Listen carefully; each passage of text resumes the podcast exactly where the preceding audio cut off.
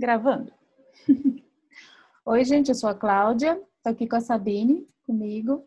E esse é essa Infinitas Letras, que é uma mesa de café que a gente vai tomar quando a gente quiser, para falar do assunto que a gente quiser, na hora que a gente quiser. Não, brincadeira, não é tanto assim.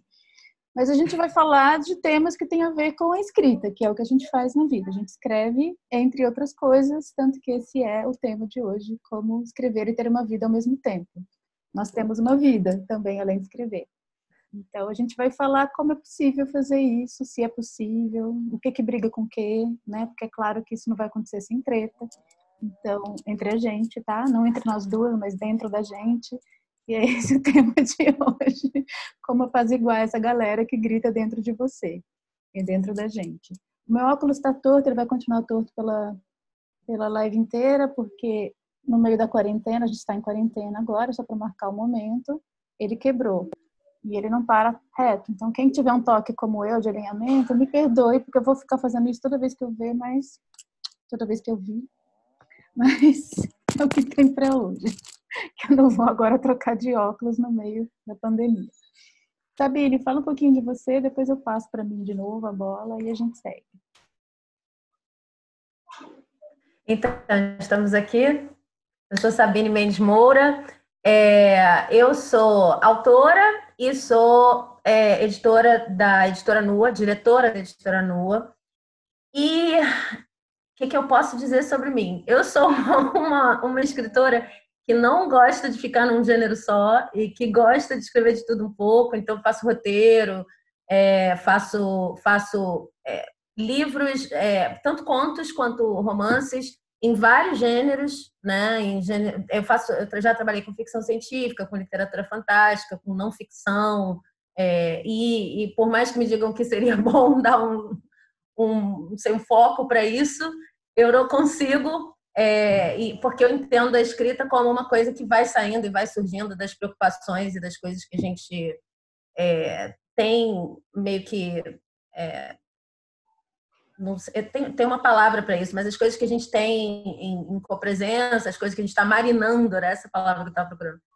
As coisas que a gente está marinando ali naquele momento. Então, assim, é, eu sou daquelas autoras que, que pensa, eu não, não quero, antes de eu me definir como uma autora disso ou daquilo, eu preciso ouvir a história e ver qual é o tipo de, de, formato, de formato, de configuração que vai servir melhor a história.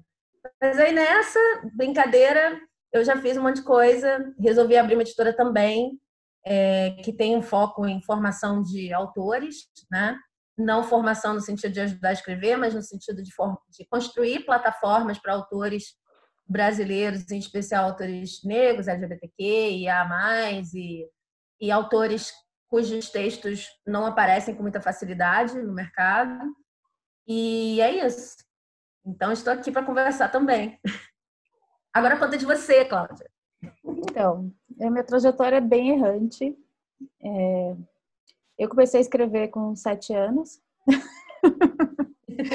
Não foi porque eu comecei a escrever na escola, foi porque eu realmente, desde que eu conheci o Saltimbancos, eu estava lembrando dessa história esses dias, porque eu tenho três filhos, e eu estava contando os Saltimbancos para um deles. E eu lembrei que quando eu vi os Saltimbancos, eu tive uma epifania, assim, não foi só é, por causa da gata, que é com quem eu me identifiquei. Eu tive uma epifania estética. É, era música, era poesia, era... eu tinha uma sensação de que aquilo era bom, né? E eu não sabia porquê, mas me arrebatou. E eu fiquei com uma sensação muito clara de destino, assim. Eu falei, mas eu quero fazer isso da minha vida, assim. Eu quero, eu quero estar tá ali, né? Eu tinha seis anos, eu falei, quero fazer isso da minha vida. Eu falei, eu quero estar tá ali, assim, eu quero fazer isso, né? E desde então foi o que eu fiz, assim, eu desde que eu aprendi a escrever, eu fiz um teatrinho e, e daí foi, né? Então, para mim a escrita, ela é ela é o que eu vim fazer, né? E sou de Minas Gerais, não sei o que eu ainda guardo do meu sotaque de Minas, mas enfim, vem de lá. E desde que eu vim para São Paulo com 17 anos, com esse intuito de ser uma escritora, eu passei por muitos lugares. Então, primeira porta de entrada foi publicidade, que na época era bem moda. E foi uma porta de entrada que eu passei muito rapidamente, porque logo eu percebi que não era minha praia escrever para vender, né? Eu realmente queria ser e sou hoje uma artista. É, e então eu fui para o cinema, fui estudar cinema na ECA, então comecei como pensar a escrita como roteirista. Na ECA eu descobri que para eu conseguir escrever bem um roteiro eu precisava do teatro. Estou fazendo uma super síntese, me descobri sozinha, tive grandes mestres que me ensinaram isso. Fui para o teatro e aí eu comecei a escrever mesmo numa sala de ensaio. Meus projetos autorais começaram em processos colaborativos no teatro. Então, saí de uma linguagem audiovisual para uma linguagem cênica, que também é uma coisa que super conversa com a outra, mas com foco muito maior no drama, no conflito, no personagem. Então, é, eu tenho um problema muito sério com conflito. Eu sou uma pessoa que odeia conflito. E eu já me perguntei mil vezes o que, que eu estou fazendo onde eu estou, porque eu estou aqui para compor conflitos, né? Uma das questões da escrita é compor conflitos. Então, ou eu sou uma louca, ou eu resolvi fazer isso como cura também. E o teatro não tinha como fugir, né? Para poesia, para imagem. O teatro é isso, ou tem a treta ou não tem a treta. A coisa tá ali para isso, você entender o que, que é a loucura do ser humano. E aí eu tive que encarar, né? E ter a coragem para adentrar. No meio disso, é, eu também fiz muito documentário, que sempre me interessou muito a realidade, as pessoas, as histórias das pessoas. E junto com toda essa carreira artística, eu também conheci a Sabine aí, a gente foi militante, somos militantes humanistas, né? Fizemos parte por anos de um movimento chamado Movimento Humanista, em que hoje, nossa, é o que me traz um pouco de serenidade nesse momento, porque nós estudávamos desde aquela época, não vou falar quando, para não entregar a idade, as razões da violência, né? E o que, que faz com que a gente consiga superar essa violência. Então, também foi um estudo muito profundo do ser humano, o que me ajudou muito a escrever, porque a gente, é, eu tomei contato com ferramentas e, e percepções que eu jamais na minha vida tinha sonhado, e com uma espiritualidade muito grande que isso marca muito a minha escrita também. Então, nessa salada, só faltava a literatura, né? Então, eu vivia para fora, vivia ensaiando ou metida em alguma militância, né? A gente eu não parava em casa, é, ou no bar, ou no café, né? Ou fazendo alguma coisa, ou ensaiando, ou metida em algum problema que a gente estava lá junto com as pessoas. É, e aí meu filho nasceu. No meio disso, tive, né? Encontrei uma pessoa muito especial, com meu marido, a gente se juntou e tivemos o primeiro filho. E aí minha vida mudou completamente. Com o meu primeiro filho, que me obrigou a ficar mais quieta em casa, não porque eu fui obrigada, mas porque eu realmente quis. Né? Apesar de que com ele eu cometi umas barbaridades, ainda levava ele para lugares que eu nem posso contar aqui para não ser preso, mas é, com ele e essa estar em casa, né, que agora todo mundo está vivendo isso, mas eu já vivi isso no porpério, eu criei um blog, que era o que tinha para hoje, né? Que eu precisava falar para o mundo. Então, quer dizer, essa sensação que a gente está tendo agora, eu tive quando eu tive o Pedro. E ele vai fazer 13 anos agora. E aí, junto com esse blog, nasceu a autora de livros. Porque eu também, com essa história de ficar mais quieta, eu consegui mais para profundo e entender o mundo imenso inteiro que tem dentro. E começar a colocar isso para fora. Então, não vou entrar muito nesses detalhes agora, porque aqui é só uma rápida apresentação.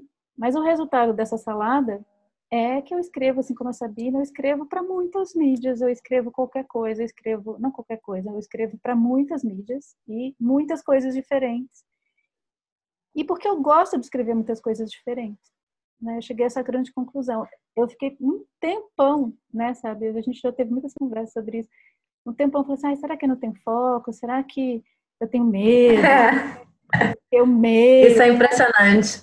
Né, que será? ai, quando as coisas começam a dar certo, porque assim, eu tava no curto, daí começou, ganhei prêmio, não sei o que, ah, agora é cinema. Não, não, não, mas aí dentro de mim fala assim, não, mas o teatro. Aí eu não consigo ser assim, ah, vamos lá, pronto, mergulhei no teatro, e aí começa a aparecer as coisas, né? Não é que, não, não pode conviver teatro e cinema, super conversa, mas aí começa a acontecer outras coisas. E aí eu falava assim, cara, por que, que eu não sossego, né? Outro dia, no ano passado, a gente na Flip, eu me peguei falando com o Rafa assim: você não vai dar um curso de, de roteiro para história em quadrinho? Porque eu queria aprender a escrever história em quadrinho. Aí eu, eu me peguei falando aquilo, eu falei assim: Cláudia, para. Participar, entendeu? Inclusive, eu, inclusive, ele está dando curso agora. eu vi. Eu tinha de fazer, mas nossa, não está dando, gente. É. Não tá, tá puxado. Mas é isso. Aí eu, eu cheguei até a fazer uma terapia uma vez para poder ver, né, se realmente era algo no, ok, assim, ser assim, eu só estava fugindo, né, de, de, de, consolidar as coisas. Mas isso, eu sei que não, tá, gente? Mas às vezes passa pela cabeça. Aí era uma terapia bonita, que a leitura de aura, ela falou assim, olha, você é uma pessoa doente. Aqui, é. é que você é uma pessoa doente, tá tudo certo. E aquilo ficou tão bonito para mim, porque eu sempre gostei de entrelinhas. Aí quando ela falou, você é uma pessoa doente, eu falei, nossa, eu sou mesmo. E aí eu comecei a perceber é, o quanto ter passado por tudo isso me ajuda, sabe? Porque agora eu estou escrevendo para podcast, por exemplo, ficção infantil para podcast. É um projeto lindo, não é. quem vê segredo. Mas eu nunca escrevi uma história para ser ouvida e imaginada. E para mim isso é super maravilhoso, né? Porque eu não gosto de crianças na tela. Eu acho isso tem três filhos e a televisão daqui de casa quebrou e eu não arrumo. Assim. Foi a melhor coisa que aconteceu na minha vida. A televisão tá quebrada. E eles já não viam televisão, eles só viam DVD. Porque é, é... E olha que eu sou do cinema, hein? Mas você poder imaginar, que é o que a literatura traz pra gente, né? Você poder contar uma história e imaginar, estava é... se perdendo um pouco. E aí, quando veio o podcast para criança, eu falei, legal, um cavalo de Troia, né? Porque aí eles vão pegar o aparelho. Mas é... Só que eles vão só escutar. É engraçado, mas é engraçado isso que você está falando, porque tem tudo a ver com o tema de hoje, né? Que a gente pensou em falar sobre isso de como escrever e ter uma vida ao mesmo tempo. E aí você está trazendo essa coisa do entre. Ah, eu sou uma pessoa do entre, do entre lugar.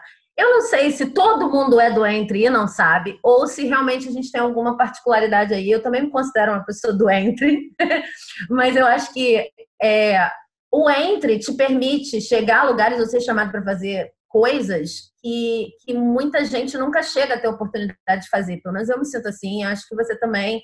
Essa coisa do podcast, como assim que depois de toda essa história que eu estou contando, eu cheguei no podcast para crianças? E me lembra muito de. Eu, eu coordenei uma pós em roteiro, eu também sou do cinema, não falei isso, mas também sou. É, eu coordenei uma pós de roteiro aqui no Rio de Janeiro, é, e, e, e, houve uma mudança de nome na pós, né? A pós era uma pós de roteiro para audiovisual. Talvez a gente que, que, que tenha, é, o pessoal da nossa geração ainda veja muito, ou você escreve para audiovisual, ou você escreve para, não sei, uma, uma qualquer tipo de impressão, né? Qualquer tipo de suporte escrito, e mesmo assim, se for fanzine ou se for uma coisa mais é, não sei, que seja considerada de leitura mais rápida, tem uma outra, um outro esquema. Se você escreve para a internet, é outro esquema. E aí, no final das contas, a gente chegou à, à conclusão de que precisava mudar o nome da pós de, pós de roteiro para audiovisual, virou pós, pós em roteiro para multiplataformas. e aí, assim, gente, é, é, o, quando você se considera uma pessoa doente e não joga fora nenhuma das suas experiências, e todas as experiências começam a servir à escrita, porque você decidiu que é isso que você vai fazer, não importa qual seja o suporte, né? Eu acho que você começa a ver que, na verdade, a plataforma, ou o suporte, ou o formato vai aparecer depois. Ou porque foi a oportunidade que te apareceu, ou porque a própria história, se for um trabalho mais autoral, te pede um outro suporte. Ou te pede é. múltiplos suportes, né? Assim, você pensa um trabalho seu e aí de repente esse trabalho precisa de múltiplos suportes, né? Mas mas toda a minha formação, tanto em cinema quanto em letras e tal, não me preparou para isso. Isso é uma coisa que eu também, como você está falando, tive que ir descobrindo como é que todos os pedaços se encaixam.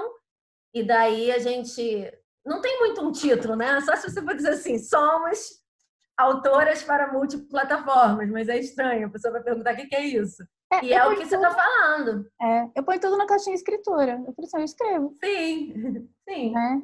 E é engraçado isso, porque corta um pouco o glamour, o que é bom. Porque eu descobri sim. que o glamour me atrapalha muito. Uhum. É, e é uma coisa que eu desejo muito, claro.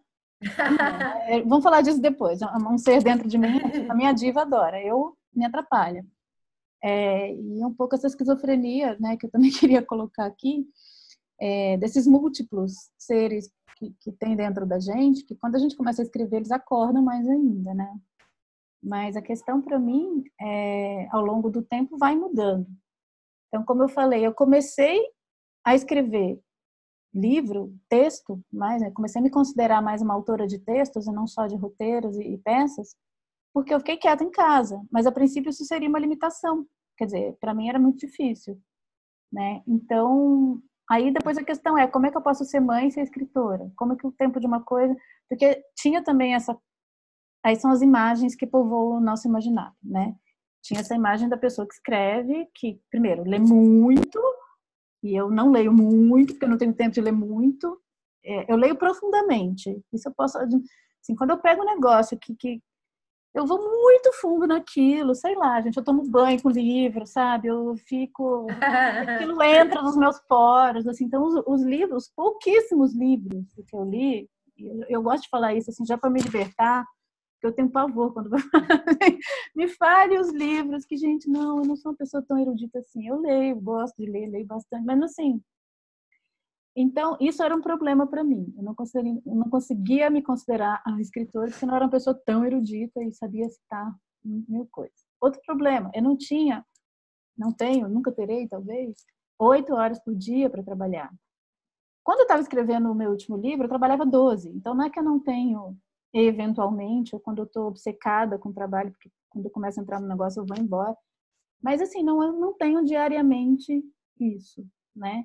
E aí, e aí, eu posso me considerar escritora? Eu consigo, né? Eu consigo escrever? E essa era uma outra questão também. Outra questão, como ter uma vida no sentido de sair, conhecer pessoas, conversar com pessoas, né? namorar, é, criar filhos, no meu caso, eu tenho três meninos. Lavar louça, lavar roupa. Lavar louça, lavar roupa. Tudo que a gente tem que fazer. Isso, exatamente. Que, é, que é super importante, né? E, e antes brigava, para mim brigava muito. Tipo, nossa, tá agora, o sexto cheio. Mas é a hora que eu vou esvaziar um pouco a cabeça também, né? Não é assim a hora que tá me atrapalhando. Então, é, eu comecei a mapear as milhares que tem dentro de mim, são muitas, mas tem umas que são as principais, assim, né? Então tem a mãe, depois que você vira mãe, não tem como deixar de ser mãe, dá, né? Vai mudando. Não vou entrar nesse tema porque isso dá, um, dá três horas de conversa só isso, mas tem a mãe, tem a escritora, a artista, tem a professora, que eu também sou, orientadora, é, é, consultoria literária, consultora, e eu também escrevo por encomenda. Então, tem a profissional que é, empresta ou vende, né, empresta esse conhecimento para que outras pessoas, eu também sou parceira de livros, né, eu falo, eu adoro fazer isso. Para mim não é tá no mesmo lugar de delícia de escrever, assim, não é, só é diferente, mas é uma outra pessoa, né? Porque é, eu aprendi que eu não posso fazer isso como criadora, porque senão eu começo a projetar minha criação em cima e eu já me peguei fazendo coisas horríveis, do tipo começar a dar ideias para a pessoa, quando eu vi, eu tava, quando eu gosto da ideia, pior ainda.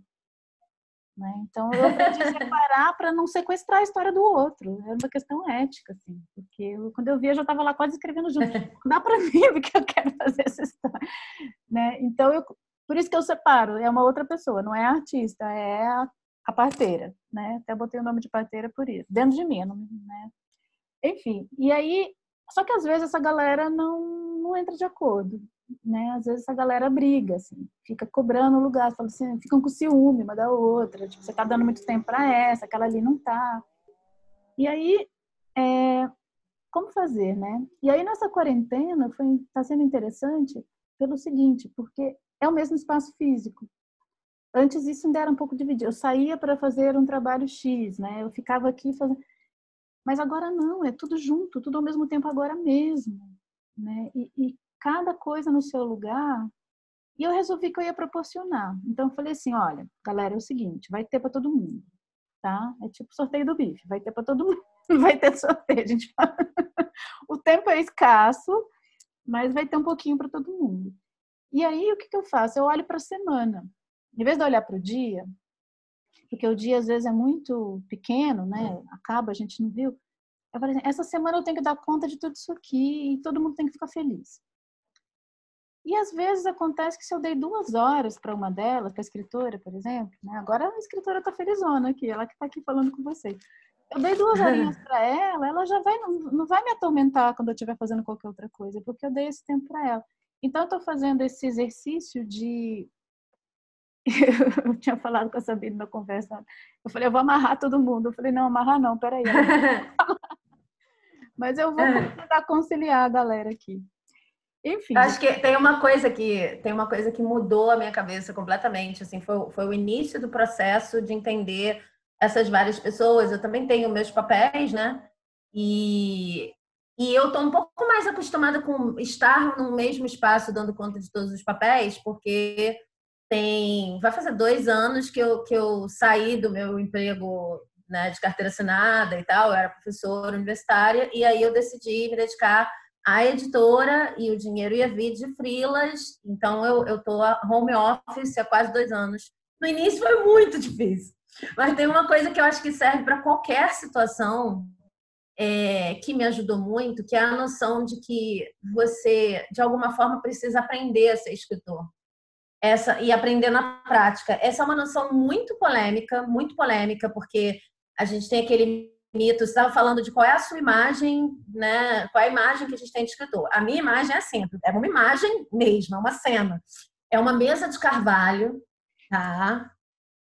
É, esse escritor é sempre homem, que é uma coisa bem, muito interessante de reparar, assim, né? Como mulher eu me sinto menos validada para entrar numa coisa, principalmente escrita de romance. Aí a mesa de carvalho, o homem com uma, com uma camiseta branca, fluida, botões semi-abertos aqui e um óculos. E ele tem uma taça de vinho. Ele tem umas folhas jogadas, mas são folhas maravilhosas, assim, folhas que compõem, inclusive com o filtro que está sendo utilizado na imagem, sabe? E ele escreve no, com uma caneta perfeita, que nunca arranha e não sei o quê. Depois ele tem alguém para passar aquilo pro computador e tal. E, e, ao contrário, assim, acho que até um pouco da imagem que você colocou, de muita gente que eu já ouvi, é, é uma pessoa que tem tempo. Não é uma pessoa que trabalha oito horas por dia, como você falou, naquilo. Eu tinha uma visão tão glamorizada que era assim, não, eu estou aqui com os meus cavalos. Eu não sei por que eu tenho essa ideia de gente bem-sucedida, rica, tem cavalos, enfim. Mas eu estou aqui com meus cavalos, no meu aras, e eu estou aqui passeando pela praia, eu estou aqui não sei o que, não sei o que lá. E aí me veio uma inspiração. Gente, parem as máquinas, eu preciso voltar para casa. Aí ele pega aquela taça de vinho, senta diante daquelas folhas e começa a baixar, fazer um download. Eu, é, eu encontrei alguns materiais falando sobre escrita, isso faz uns 10 anos, como uma prática corporal. E, e colocando, criando analogias do tipo, uh, se, uma, se uma bailarina vai fazer uma determinada rotina ou vai se dedicar a uma determinada coreografia, um atleta, mas vamos pensar na bailarina, é, já sabe que essa é uma coreografia que vai exigir muito de perna, por exemplo, ela não vai simplesmente ensaiar a coreografia. Ela vai para musculação de manhã, fortalecer aqueles músculos, ela vai ter toda uma rotina, vai consultar especialistas ou vai tirar da própria cabeça, é, dentro do que ela conhece do corpo dela, como é que eu preparo minhas pernas para essa coreografia que vai exigir muito de perna.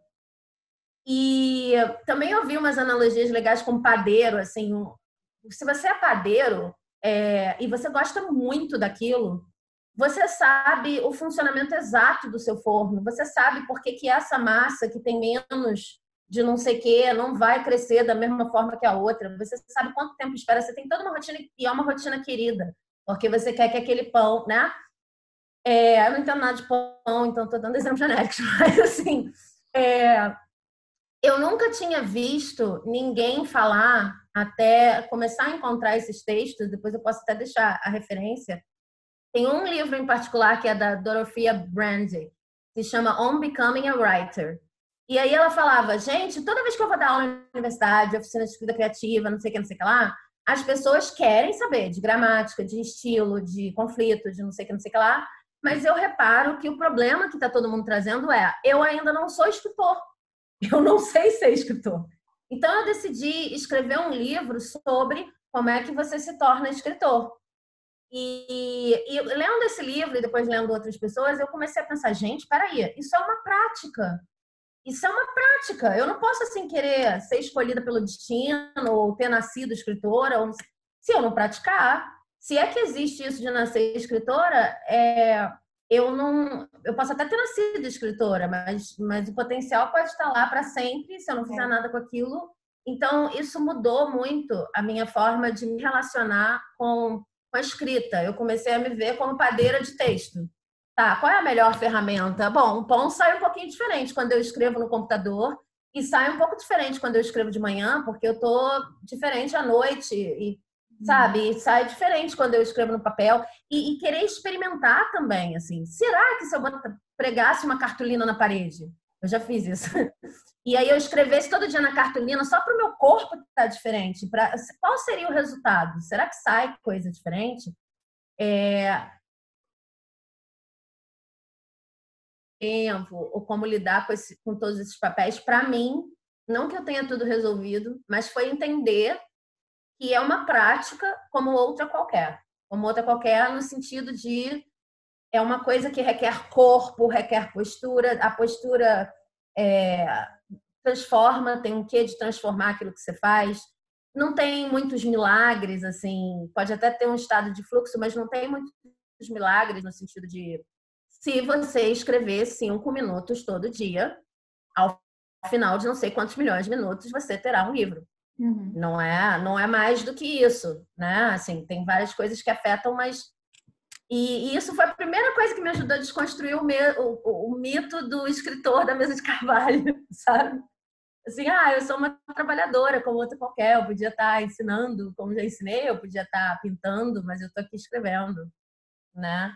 É, mas é engraçado como a gente cria, é, e eu tenho até hoje, mitos e também como é que, como é que as, as, as diferentes áreas da vida vão é, conflitando, porque para mim cada área da vida tem um mito associado.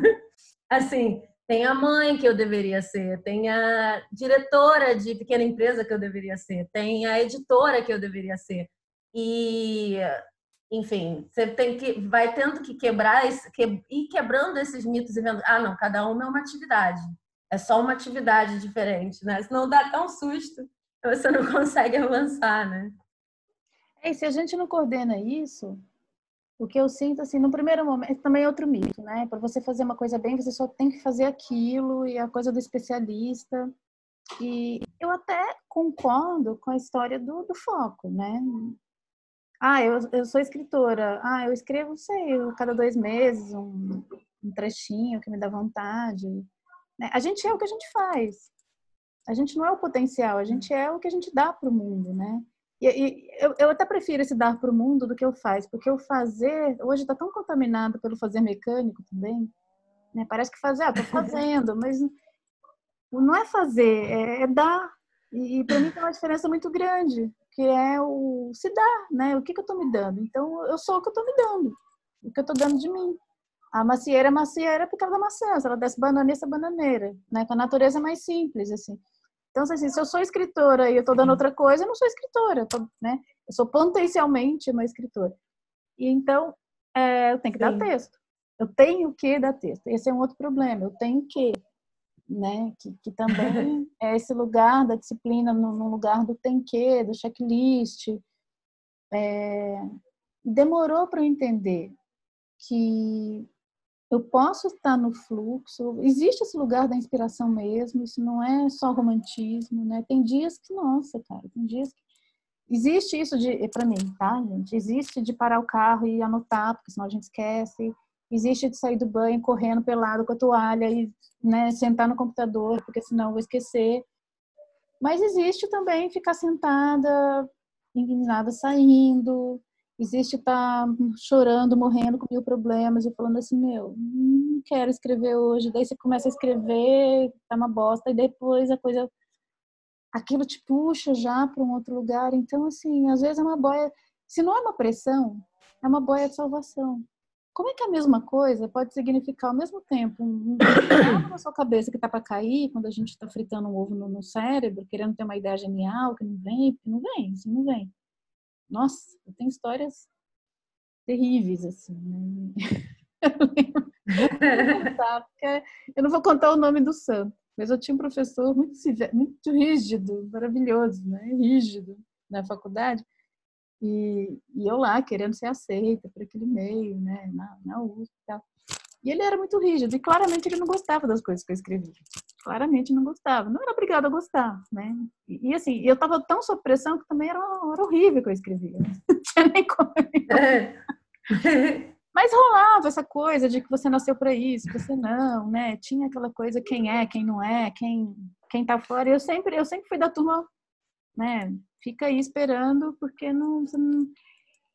Mas eu queria muito, eu queria muito ser aceita, eu queria muito ser reconhecida, eu queria muito. Aí ele não estava acertando, gente. Era assim, era um, um pior que o. Aí eu levava o tratamento do roteiro, não, tá, tá horrível.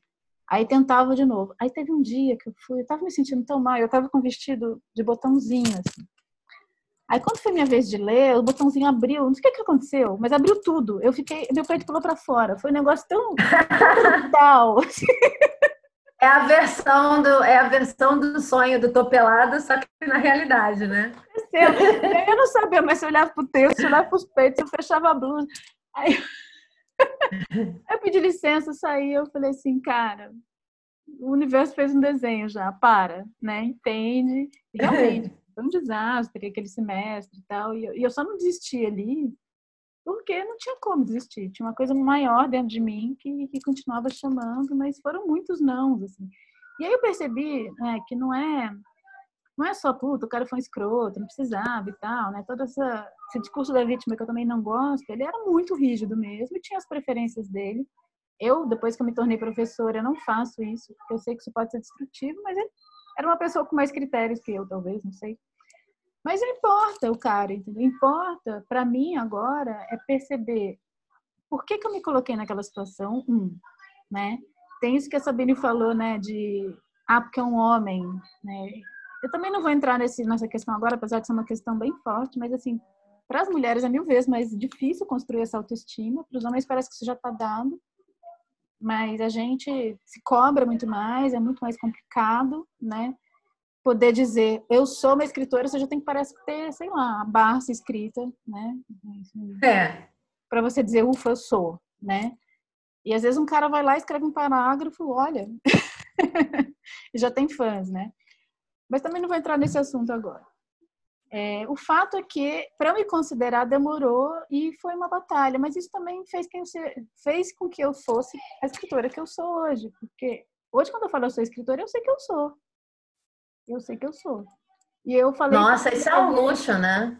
É. Isso é um luxo, né? Assim, a gente olha para trás, é, eu me lembro de ter a sensação de que eu já não seria capaz de. Primeiro, não seria capaz de dizer isso, e depois, como você falou, só seria capaz de dizer isso caso não apenas eu tivesse um livro publicado, mas tinha que ser um livro publicado, enfim, ou qualquer outro tipo de escrita, que tivesse ganhado um prêmio muito bem, né? Que tivesse todo um. E que eu tivesse sido paga por isso. E que eu tivesse. E, e, e aí depois começam a entrar outros critérios do tipo, não, eu só posso me chamar de escritora se todo, to, tudo que eu preciso para viver em termos financeiros seja coberto pela prática da escrita.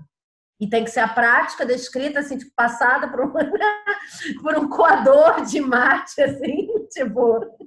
É, é muita exigência que a gente coloca sobre o. Até pra, quase que para impedir ter permissão de se é. dizer escritora. E é engraçado, porque, na verdade, eu, eu tenho a seguinte perspectiva: você pode gostar do trabalho de um ator ou de uma atriz, ou não gostar, é, eu sei que tem questão de presença, assim como na escrita tem questão de inspiração, mas o que você apresenta para os outros é o trabalho. Né? No caso do trabalho do ator, é, quando você está lá e a pessoa diz, nossa, que, que presença incrível, é um trabalho de meses construindo, seja lá o que for, que você chamou de presença incrível. Uhum. E, e, essa coisa de pensar é, nisso como uma profissão, não no sentido de que ah, tem que pagar, mas numa de uma ação profissional, uma ação continuada no tempo e uma coisa que eu decidi fazer, né? Eu entendo muito profissão. Eu sei que não é todo mundo que entende assim, mas eu entendo muito profissão no sentido da profissão de fé. Foi aquilo que eu professei que queria fazer, né? Então, entender isso me faz questionar uma série de coisas. Essa analogia me ajuda muito. Por exemplo, se você é gerente de marketing, eu vou citar uma profissão melhor aqui. Você é coordenador, uma profissão que eu conheço mais você é coordenador pedagógico de algum lugar, né? E aí, um belo dia, dá um monte de problema, porque um professor falta, você é responsável pelo quadro de professores, eles têm que estar todos em sala, um professor falta, você tem que entrar, você não dá a sua melhor aula porque você não estava preparado, você não sabia que ia dar aula naquele dia e tal. Você não se sente menos coordenadora por causa disso. Você, em geral, eu, eu já coordenei alguns espaços assim, então você fica assim, nossa, eu sou uma, uma coordenadora horrorosa. Você pode até ter síndrome de, de, de fracasso, de, de impostor, como o pessoal diz. Mas não chega num lugar de dizer assim, eu não sou coordenadora. Inclusive, você está com síndrome de impostora justamente porque você acha que é e não está fazendo o que devia. Se você não achasse que é, você seria, por exemplo, ah, não, estou fazendo isso aqui como um bico, né? Mas, na verdade, é outra coisa que não... é só para bancar minhas contas no final do mês. Mas se você é coordenadora, se você é diretor de marketing, seja o que for, no dia que você tem um fracasso, você não imediatamente deixa de ser um diretor de marketing, né? A menos que te despeçam, você, você, a tua identidade ainda está colada com aquilo ali, e é por isso mesmo que você sente um fracasso. Agora, quando se trata, se trata de escrita, é, você pode escrever rios de coisas e ainda não se sentir um escritor né? Se você faz um, um, um trabalho, se, você, se, uma determinada peça publicitária não funciona, você não deixa de ser é, uma pessoa de marketing. Mas se um texto seu tá ruim, inclusive não precisa nem estar tá ruim para outras pessoas, para estar tá ruim só para você mesmo, né? Assim, tipo, nossa, esse não é meu melhor trabalho. Você automaticamente já não é escritor. Então, são, são muitas barreiras e, é. e, me ajudou muito ver assim, se eu escrevo, eu posso ter escrito batatinha quando nasce esparrama pela mão. Olha que lindo. Parafraseei, sei lá. Mas eu sou escritora, porque eu escrevo.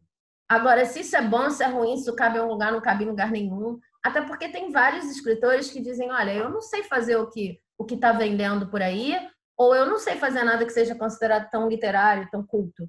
Mas eu peguei essa minha capacidade com humor, com não sei o quê, botei uma música no meio, escrevi para outra plataforma. E porque essa pessoa está ganhando dinheiro, ninguém vai dizer que não é escritor. Eu acho que não é para dizer mesmo. Escritor é a pessoa que escreve. Recuperar isso, acho que ajuda a recuperar um pouco da, da sanidade mental, né? Eu vi uma piada ontem, uma piada assim, é... Qual é o problema? Eu estou traduzindo no inglês, mas qual é o problema de fazer alguma coisa? Aí a pessoa colocou assim, pró contras de fazer alguma coisa, contras de fazer alguma coisa, fazer. Então é só isso, tipo, prós alguma coisa, contra fazer. É, não importa qual seja o seu problema, e não importa nem se você é escritor ou qualquer outra coisa, fazer é sempre delicado. Ninguém quer fazer, a gente tem de inércia, a gente quer ficar aqui, uhum. né? Por isso mesmo, eu acho que se você consegue escrever qualquer coisa todo dia, e você ainda não sabe se é um livro, se é um poema, se é um. que seja. E todo dia também é relativo, porque você não é diretor de marketing todo dia. E tem semanas que são melhores do que outras. Mas, assim, se você consegue ter uma permanência e escreve, você é escritor. Uma coisa que me ajudou até a coordenar essa galera toda que eu falei, né, é perceber que eu não escrevo só quando eu estou sentada escrevendo. Então, tem uma palavra que você usou aí que eu gosto muito, que são as copresenças, né? Eu vou falar um pouquinho do que a gente chama de copresença, que é um termo um pouco cifrado. É, copresença é tudo que você está pensando quando você não está pensando. Dizer, é tudo. A gente está aqui, a nossa copresença agora, eu e a Sabine, nós estamos aqui olhando para o computador enquanto a gente conversa. Essa é a nossa presença, nosso foco. E tem as copresenças, é tudo que está girando na minha cabeça ao mesmo tempo. Tipo, a roupa que eu tenho para lavar, as crianças estão lá embaixo conversando, blá, blá, blá, o que eu vou fazer depois. Isso tudo, por mais que eu não esteja focada nisso nesse momento, é, o livro que eu li ontem, o filme, a série, isso fica como se fosse pendurado, assim, tipo uma árvore de Natal, né? Que são as copresenças. Isso. As expectativas. É, nem. Nossa, então. É, as memórias, as expectativas, é bastante coisa, não é só o simplesinho que está aqui no dia, não é só o checklist do dia, né? Realmente, muito obrigada. As expectativas ficam muito na compreensão. Então, o que acontece? Não tem como desligar isso, não tem um botão desligar com presença, não tem modo presença só. Então, o que, que a gente faz? A gente tenta, já que existe a copresença, tenta pendurar na copresença tudo que está colaborando para o seu projeto, não o contrário. Então, é, que vai desde aquela história da pesquisa, quando você está, né? E essas coisas, elas não ficam paradinhas, né? Não é como uma árvore de Natal que eu usei, não é o melhor exemplo. Porque não fica paradinho e quando eu preciso, não é que nem aquele quadro, né? Que, que eu ponho ali e quando eu preciso eu tiro. Isso aí fica em movimento, fica em atividade dentro da gente, né? E uma coisa juntando com a outra, eles ficam lá conversando, é uma assembleia. E um belo dia caem, vão cair nas fichas. Então, se eu tenho copresenças que me ajudam, eu posso estar lavando roupa, eu posso estar fazendo feijão, e ali no meio do negócio vem, meu, lógico, né? Quanta gente. Não... Eu, eu tenho esses insights tomando banho, assim, minha conta é alta. Eu preciso tomar banho durante um tempo grande, porque são as ideias vêm no banho. Tem gente que é fazendo, né? Ou qualquer outra coisa, dormindo, sonha também, né? Então, percebi, se eu estou realmente envolvida com um projeto literário, seja ele que for, é, eu posso até fazer outras coisas e eu vou estar, tá, de alguma maneira, fazendo. Tá tudo meio junto, assim. O que me atrapalha, e eu vou falar isso muito, porque é uma coisa que eu tô refletindo muito, é muito recente essa minha reflexão. Acho que eu nem falei com vocês sobre isso ainda, sabe? O que me atrapalha, o que acho que é o que atrapalha, é a gente achar que tem muitos projetos. Essa, isso que eu brinco aqui, eu sou muitas, né? Muita coisa, né? Mário de Andrade fala, sou 300, sou 350. É, Existe isso, mas ao mesmo tempo eu sou uma pessoa só e o meu projeto é um só. Se eu tenho um projeto só, se eu sou uma pessoa só, eu não me, eu não me divido tanto e aí para de ter as brigas. Eu só tenho que entender o que, que cabe nesse ser um só. É, e eu sei que isso parece complexo, porque eu já agora acabei de falar isso e falei assim, meu, como é que você vai explicar agora esse pensamento? Mas é assim. É engraçado, eu começava o ano com uma lista muito grande de coisas que eu queria fazer, porque eu estava contemplando toda essa galera. Então, ah, ah, tem aventureira também, que adora viajar e tal. Então, ah, vou viajar para tal lugar, vou namorar, vou fazer isso, vou fazer aquilo, vou fazer tais e tais projetos, tais e tais livros. Isso aqui é para ganhar dinheiro, né? Porque enquanto eu não ganho dinheiro com isso, eu vou ganhar dinheiro com aquilo. E é aquele tormento. Aí, o ano passado foi um ano muito foda na minha vida, assim muito, assim. Eu só não derreti e morri porque eu derreti e morri. E aí, todos os meus projetos foram caindo, caindo, caindo, caindo, caindo. Tudo foi caindo, caindo, caindo, caindo. E só sobrou uma coisa, que é, eu quero estar bem no fim do ano. Só isso. Eu quero me sentir bem no fim do ano. Porque assim, eu tô me sentindo tão mal que eu quero simplesmente me sentir uma pessoa no fim do ano. E eu consegui terminar o ano me sentindo uma pessoa uma pessoa humana, né? Não uma pessoa, um ser Estamos... E aí eu falei, gente, é só isso que eu quero. Eu só quero terminar o ano me sentindo bem. E, e aí, aí a coisa vai assim, mas o que eu tenho que fazer para me sentir bem? E aí é tão simples, é tão pequeno tudo, é tão pequeno que, que dá até desespero, porque aquela megalomaníaca dentro de mim fica assim, não, mas você não quer bem mais, pode enfiar mais um projeto, porque cabe só um, pode enfiar mais um. Não, calma. Uhum. O que, que eu tenho que fazer para estar bem hoje? E isso necessariamente já me coloca em situação de ter que harmonizar todo mundo, de ter que dar espaço para todo mundo, de ter que fazer todo mundo conversar e de escrever. Porque eu descobri que para eu estar bem eu preciso escrever. Agora, se eu estou escrevendo porque eu, eu quero estar bem, eu falo, aí eu acho lugar dentro de mim onde escrever é para estar bem. Porque é uma necessidade, eu não preciso nem encontrar. Eu estou assim, eu preciso estar bem. Eu falo assim, ai, vontade de escrever não sei o que, eu vou lá e aí quando eu vejo já deu duas horas de escrito. Agora se eu tô assim, eu tenho que ser uma escritora, porque uma escritora, eu tenho que escrever, não sei o que, eu tenho que postar. Não. Me dá vontade de fazer qualquer é. coisa, até de limpar o chão. Comigo funciona assim. Né? É, é, eu, eu, vou um pouco pelo contrário. Assim, se eu sou obrigada a fazer uma coisa, por mais que a obrigação tenha vindo de mim mesma, eu já chuto o pau da barraca. Agora, uhum. se a única coisa que eu falo, não, fica bem. E aí, e eu tenho, eu sou uma pessoa disciplinada, né? Eu não vou ficar bem só fazendo nada. Mas isso vai brotando desse lugar, né? Vai brotando desse lugar. Então, isso para mim é, é, tão novo. Isso para mim, é que, que eu nem consigo falar disso direito, porque ainda estou entendendo o conceito. Mas é um pouco, é muito mais feminino, sabe?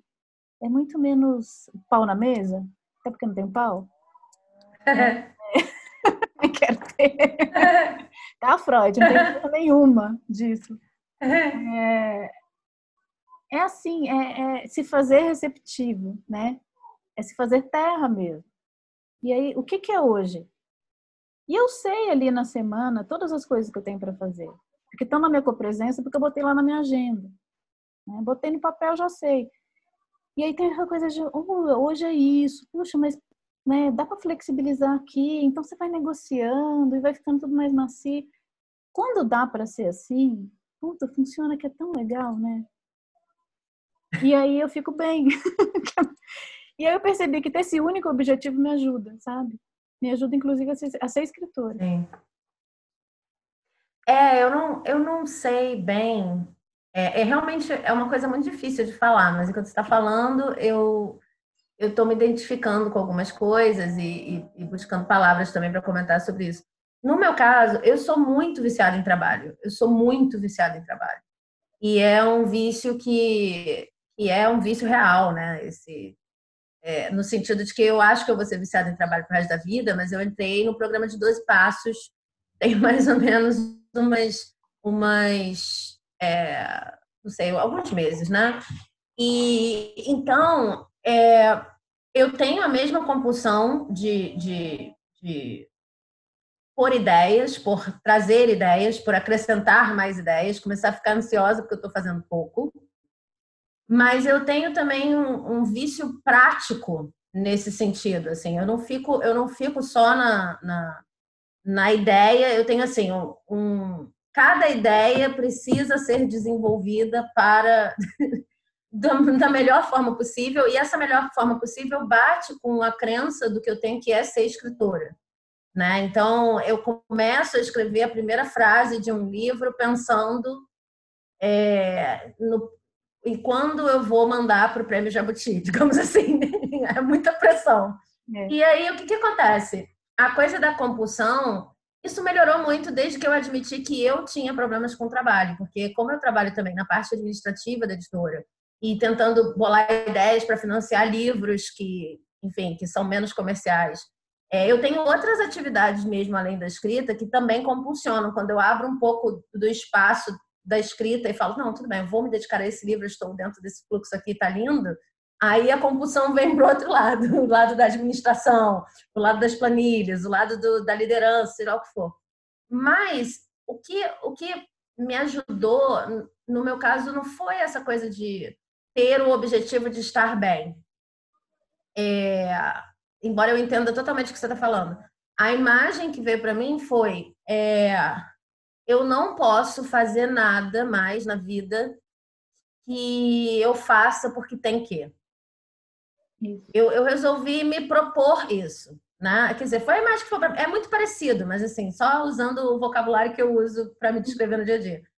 Eu não vou fazer mais nada que eu tenha aqui. E é muito engraçado. Quando você diz.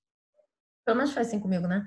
Quando eu disse, eu não vou fazer mais nada que eu tenho aqui, isso virou um compromisso tão sério na minha alma que não é que eu tenha parado de fazer coisas que eu tenho aqui né? Eu não, não, não é que assim, então agora ele é um ser completamente livre, porque eu acho que isso não existe. Mas é como, é como se, a, é como se a, a sensação que eu tinha do que é ruim, do que parece pesado, não quero fazer, não, não, tivesse mudado de lugar. Porque antigamente, eu, eu, eu, eu lembro claramente que eu achava que era pesado, ruim, é, fazer coisas que é, deixar de fazer coisas que eu achava que iam me trazer sucesso em todas as áreas. Na escrita era assim, era pesado, ruim, eu ter que é, parar de escrever mais do que escrever por causa dessa coisa da compulsão. Eu queria ficar escrevendo e não queria pensar como é que eu vou vender esse livro depois, para que editor que eu vou mandar. É, eu não quero pensar no meu plano de marketing, eu não quero pensar nada disso. E hoje porque mudou a chavinha e a chavinha agora diz: eu não quero ter que nada. Por incrível que pareça, eu faço coisas. O menu tá mais diferente, a dieta tá mais balanceada. Eu não me incomodo de às vezes estar escrevendo e às vezes estar pensando sobre o que, que funciona para mim em termos de marketing, às vezes o que, que funciona para mim em termos de dinheiro. Nossa, né? genial. E aí começaram, começaram a aparecer coisas muito bizarras, por exemplo. Eu coloquei, e é uma intenção que você traça, né? Para mim foi assim eu coloquei que eu queria ser cada vez mais escritora, em termos financeiros, falando especificamente. E começaram a aparecer oportunidades cada vez mais relacionadas à escrita. Então, no início é tradução, não é escrita, mas é contexto. E aí depois é revisão. E aí depois, poxa, hoje em dia eu estou escrevendo livros mesmo para outras pessoas. Então, é um olhar assim, eu não quero mais ter que fazer nada. E aí parece que ao redor as coisas vão se organizando. Se você quiser acreditar em lei da atração, ótimo, mas não precisa, porque quando você está com a cabeça voltada para o outro lado, você nem vê as oportunidades que poderiam beneficiar, né? Então, mesmo que você não acredite em lei da atração, é, que eu, é, enfim, eu sei que nós duas aqui acreditamos em algum formato dessa lei, mas mesmo que seja uma pessoa muito cética é, nesse sentido, só o fato de você dizer não quero mais ter que fazer nada, lógico que você vai começar a procurar outras coisas no seu cotidiano. Então, lógico que as oportunidades têm mais a ver com coisas não forçadas, né? É, se você tivesse com foco no, em ter que fazer coisas, que era o meu caso, pela compulsão, só ia aparecer coisa que me pagava mal e que não tinha nada a ver com escrita e que eu tinha que trabalhar milhões de horas e tal, né? É, eu realmente acredito nisso, acredito que muda o foco. Eu queria falar, é, eu gosto de chamar de lei da sintonia, que é uma lei mesmo de trabalho. Porque, é. para não entrar muito nesse terreno da crença, né? Mas o, o que acontece, tem uma história que eu gosto de, foi impressionante mesmo. Foi quando eu comecei a, a me lançar a esse desafio de ser uma. Eu já era uma escritora, mas eu não me considerava uma escritora porque eu não tinha livro publicado. Então eu queria ter um livro publicado, mas estava morrendo de medo de ter um livro publicado. Né? Quem sou eu? Lá, reticências. E aí eu tava, peguei um ônibus, andava, eu ando de ônibus, peguei um ônibus, entrou um cara no ônibus, eu não conseguia parar de olhar para aquele cara, e não é nem que eu tinha nem interesse assim na pessoa, porque nem era um cara. Mas eu, sabe quando eu ia, mas eu falei assim, meu, por que, que eu tô olhando pra esse cara? Aí ele sentou do meu lado. Aí aquele pra mim foi mais estranho ainda, por falar em atração, né? Sintonia, ele sentou do meu lado. Beleza, tava lá, eu tava lendo, inclusive. Aí ele tocou o telefone, ele atendeu, tava do meu lado, não tinha como não escutar, porque ele falava alto. E ele falou o seguinte diálogo. Sim, tô terminando o livro.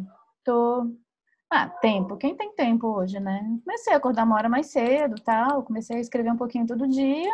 Pô, meu, daqui um ano, depois de um ano o livro tava pronto. Tô super feliz, tô felizão, tal. Tô aqui escolhendo a capa e tal. Mês que vem vai ser o lançamento. Ah, não, te aviso, beleza, be tchau. Desceu. Foi assim. E eu assim. Mensagem para você. Te juro que foi assim. É. E aí eu falei, bom, tá bom, né? Agora escuta, né? Tipo, o universo faz um desenho. E, e eu lembro de uma outra história. É, eu, eu gosto de contar essa história porque parece meio absurdo, mas comigo acontece assim, porque eu sou muito São Tomé. De verdade. Eu preciso ver para crer. Então o universo faz isso comigo. Eu falo assim, tá bom, você quer ver, né? Então eu vou te mostrar. Aí uma outra situação foi eu tava. É, acho que uma situação que todo mundo já passou, de ter que preencher profissão em ficha né? Então você não sabe assim, ah, o que, que eu ponho? Eu sempre ponho cineasta, porque era o meu, minha formação, de eu tenho DRT, né? Aí eu ponho cineasta, dramaturgo, ah, faltava colocar mãe, dona de casa. E aquele dia, eu tava, fui numa consulta médica, não tava, né? Tava lá preenchendo uma ficha à mão. Aí eu pus escritora. E eu nunca tinha posto escritora. Nunca tinha escrito que eu era escritora. E eu escrevi escritora. Eu não pensei para escrever. Quando eu vi, já tinha escrito. Aí quando eu pus escritora, eu falei, nossa, não quero pôr mais nada. aí eu fiquei assim, aí depois, mas eu não quero pôr mais nada também não foi uma decisão, foi uma sensação. Aí eu me surpreendi pensando aquilo. Eu falei, nossa, só escritora é legal ficar só nisso. Não é só, isso é muito. Aí eu fiquei um tempão viajando naquilo. Eu podia ter ido embora, sem passar pela consulta, porque acho que eu me Isso parece bom, mas isso é exatamente assim. Me chamaram para ser é, madrinha de casamento, eu tinha que colocar minha profissão. E eu me lembro que eu fui duas vezes. Tinha, primeiro você marca o casamento, a testemunha tem que estar lá, e depois tem o dia do casamento mesmo, né? Assim, quando você vai fazendo cartório, que era o caso desses meus amigos. E aí eu fui, e no primeiro dia eu tinha que preencher, e eu quase preenchi escritora. E aí eu botei editora. E não, editora tudo bem, mas escritora não. Depois cheguei em casa que assim, gente, mas por quê? Como é que é isso de editora sim, escritora não? É, eu ainda não vivo totalmente do que a minha editora, aliás, eu não vivo nada do que a minha editora é, produz, é uma editora que está começando, ainda não dá lucro, e, e, e, a escritora é a mesma coisa. Então, por que, que eu tô com dificuldade? Por que, que um. Ah, não, parece mais profissional, não é assim, peraí. E aí eu lembro que eu voltei alguns meses depois e eu fiz questão de escrever escritora, e mesmo assim eu ainda suava, meio assim, tipo, nossa, eu tô faltando com a verdade. Não importa quantos livros você tem escrito, porque é realmente um negócio que parece bobo, mas é quase um rito de passagem você se chamar de, de escritor ou de escritora, né? E é e só para retomar a coisa do de ter uma vida, né? O que eu percebi também é que o fato de fazer tanta coisa, de ter uma vida, de ser a pessoa do entre, é o que alimenta tudo que eu faço. Né? Então, tem um texto do Tennessee Williams que chama Catástrofe do Sucesso, que era até um texto bem duro, assim, né? Que ele fala que depois que ele escreveu A Margem da Vida e a vida dele mudou, que ele deixou de passar perrengue e passou a ter uma vida mais estável, é, ele parou de ter inspiração. É, eu não, não gosto, né? Não quero passar, passei bastante perrengue, não quero continuar passando. Mas eu acho que justamente essa vida múltipla e esses jeitos que a gente tem que dar, né? É, claro que tem um limite, né? Até para você conseguir ter alguma tranquilidade para escrever, mas justamente é tudo isso que traz o material, né? Então eu não sei de onde a gente tira essa ideia, né? A sua imagem é né, dos cavalos e tal, porque realmente, quando eu tenho muito tempo. Olha, eu me tornei uma escritora no momento mais louco da minha vida, que foi quando eu fui demitida. Eu tinha estabilidade, né? Eu, eu também era professora universitária. E assim, eu fui demitida. Eu tinha o meu filho mais novo, tinha um ano, tinha mais dois. Não tinha a menor ideia de onde eu tirar dinheiro. E foi aí que eu me tornei uma escritora. E não é porque eu ganhava dinheiro escrevendo. Isso ainda era um problema, porque eu ainda queria escrever. Assim, fora o tempo todo que eu tinha que correr atrás de grana, eu ainda tinha que escrever, porque eu, aí era uma necessidade, porque parte do, dos motivos que levaram a minha demissão, porque eu escolhi né, ser uma artista e isso teve consequências dentro. Eu escolhi dentro, não tem nenhum problema com as pessoas lá. Mas isso acabou acarretando justamente nisso. Eu me sintonizei com outras coisas e a vida me levou para onde eu estava sintonizada e eu agradeço todos os dias. Foi a melhor coisa que me aconteceu. Mas é, porque eu tinha uma vida, eu me tornei uma escritora e uma vida bagunçada. Eu quero que ela seja um pouco mais organizada. Mas não é uma coisa brigando com a outra, é quase uma coisa por causa da outra. Né? E aí, toda vez que é. eu começo a, a me, me né, entrar nesses, nesses conflitos internos, eu falo, não, mas está tudo certo. Né? É carro apertado que anda. Se ele pode ficar um pouquinho mais folgado, também anda. Então, eu também estou tentando me livrar dessa crença para não achar que a minha vida tem que estar sempre um caos para poder escrever, porque isso para mim é um romantismo desnecessário no momento. É. Eu quero ter paz, quero estar bem, né? Descobri que isso é bom. Mas uma, nada é impeditivo, né? E, e olhar para a escrita como esse pão, né? Uma vez um amigo me falou também, você tem que escrever como quem pica couve, sabe? Aquela coisa, você vai escrever é, exatamente. Sabe aquele negócio? Mas as pessoas têm muito problema com isso. As pessoas têm muito problema com essa imagem, e quando eu digo as pessoas, eu estou me incluindo, é, e incluindo outras pessoas com quem eu conversei, porque, porque, assim, de certa forma, você está sempre se perguntando: vem cá, eu entrei nisso por causa do glamour? Ou eu entrei nisso porque eu, de fato, quero escrever? E, e muitas, comigo, comigo o que aconteceu foi: eu já tinha escrito muita coisa, nem tudo tinha sido publicado, e, e quando eu percebi isso, eu percebi assim: olha só, tudo bem que você não ganha dinheiro, tudo bem que não tem todo esse clamor, não sei o quê, mas se você quisesse escrever mesmo, por que, que você estaria pensando nisso? Claro que não é um julgamento assim, nossa, que idiota que você é, porque isso vem junto com uma organização de carreira. As pessoas dizem, só faça isso se for dar dinheiro. Uhum. E o uhum. que as pessoas consideram que é uma profissão. Mas tudo bem. Mas, de qualquer maneira, a pergunta vale. Tipo, poxa, por que você está preocupado com isso se você quer escrever? E eu, eu tive que responder essa pergunta há, sei lá, aos 30 e poucos anos, pela primeira vez. É, e ainda dou voltas nela, que é... Mas hoje em dia já sou escritora, já me considero escritora, né? É, mas eu tive que dar volta pela primeira vez aos 30 e poucos anos eu já tinha publicado. Eu já tinha feito bastante coisa. Então, é, é muito estranho. Se você tem qualquer outra profissão, ou quase qualquer outra profissão, é, considerada menos artística, você não deixa de ser a pessoa que tem aquela profissão e nem vai se recusar a resolver um problema. que apareça no seu dia a dia de trabalho. Muitas vezes você acha assim, por que, que eu estou aqui? Porque uma máquina não dá conta de fazer o que eu faço. Então eu preciso estar aqui, caso apareça algum problema, eu vou resolver. E isso é que te torna mais aquela profissão ainda, seja qual for a profissão escritor é estranho. Qualquer problema que aparece, você deixa de ser escritor e se esconde na caverna. Uhum. E, e, parece que você só pode ser se não tiver problema nenhum. Não, isso não é entender é as coisas, é, entender as coisas por essa perspectiva teve um impacto, inclusive, dramatúrgico nas coisas que eu faço. Porque eu comecei a olhar para os problemas e comecei a pensar assim: qual é o problema hoje? O problema é que hoje eu só tenho 15 minutos. Ah, então eu quero escrever não sei quem em 15 minutos, que eu nunca fiz. E começar a assumir esses problemas como gostosos, como parte do negócio, né? Ou, ah, não, o problema é que hoje eu estou sem computador, então agora eu quero fazer no caderno, ou vice-versa. Incluir os problemas como parte, porque em qualquer outra profissão, eles seriam parte. É Inclusive, você estaria ali para lidar com eles, né? Se você coordena um departamento assim, nossa, se não tivesse problema nunca iam te demitir. eu comecei a pensar essas coisas, mas não é fácil não, assim, mais fácil acho que é ou que fica em copresença vindo da sociedade é que você precisaria, se você não tem um, um caminho livre, se não é fácil para você, se você não está fazendo como quem pica couve, então talvez isso não seja para você, né? É, mas eu acho que essa pergunta do que te move a fazer o que você faz, isso já, de tudo, né? Mas no caso escrever, acho que essa é a pergunta fundamental. Assim. Esse é o, é o ponto de partida, né? É. Porque se o que te move é escrever, é escrever, é isso. Agora, se é estar no meio, se é estar sendo reconhecida, ganhando prêmios e blá blá blá blá blá, são outras ações, inclusive, né? Que Sim. talvez escrever seja a menos importante do que essas outras ações.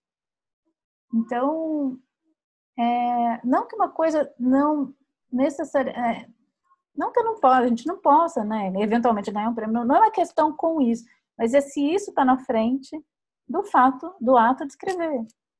Né? E desse ato. Ah, você pode querer mesmo. as duas coisas ao mesmo tempo. Você pode querer as duas coisas ao mesmo tempo. Só tem que reconhecer que o que é como se uma coisa tem uma série de ações, como você falou, que te leva como a Prestígio ganhar dinheiro e uma série de ações que tem a ver com escrita. As duas podem se complementar. Mas se você não vê a diferença entre elas, você está tentando colher, colher banana no, no, no, laranjal. É complicado. Não tem. É, mas tem uma, um detalhe aí que uma uma está na sua mão, a outra não. Né? Também. Uma tá aí a gente entra numa conversa toda espiritual e filosófica, né? É, que não vai porque... ser agora, porque a gente já tem que terminar, mas é, é. eu quero terminar com isso então. Eu quero terminar com isso. Porque é, é isso, o que está na minha mão? Né? O que está na minha mão e o que eu me lanço como objetivo que não está na minha mão. E o que, que, que essa... de fato controla, se é que eu controlo alguma coisa. É, o que está na minha mão? Mesmo, é porque às vezes o que está na minha mão nem isso eu controlo, né? Mas eu posso fazer alguma coisa, eu tenho autorização para fazer. Né? Eu posso acordar todos os dias Sim. e fazer o que eu bem entender comigo mesma. É o único lugar que eu tenho essa liberdade total de fazer o que eu bem entendo, que é comigo mesmo.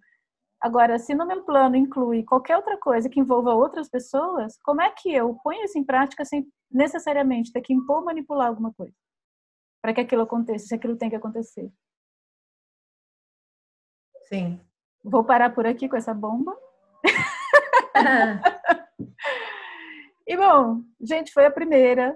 A gente está entendendo o que é isso ainda. E quem curtiu, vão ter outras. A gente vai, a partir da próxima, falar de questões bem práticas, assim, da escrita, focada em seres de outros mundos. Não vou falar, não vou dar spoiler. Mas não dá spoiler, não dá spoiler. vai ser bem legal. Então, vai ser mais ou menos esse formatinho. Quem quiser, chega mais, acompanha a gente aí com café. É Sabine, estaremos aqui. Curti. Até a próxima. Gostei também. Bastante. Até a próxima. Beijinho.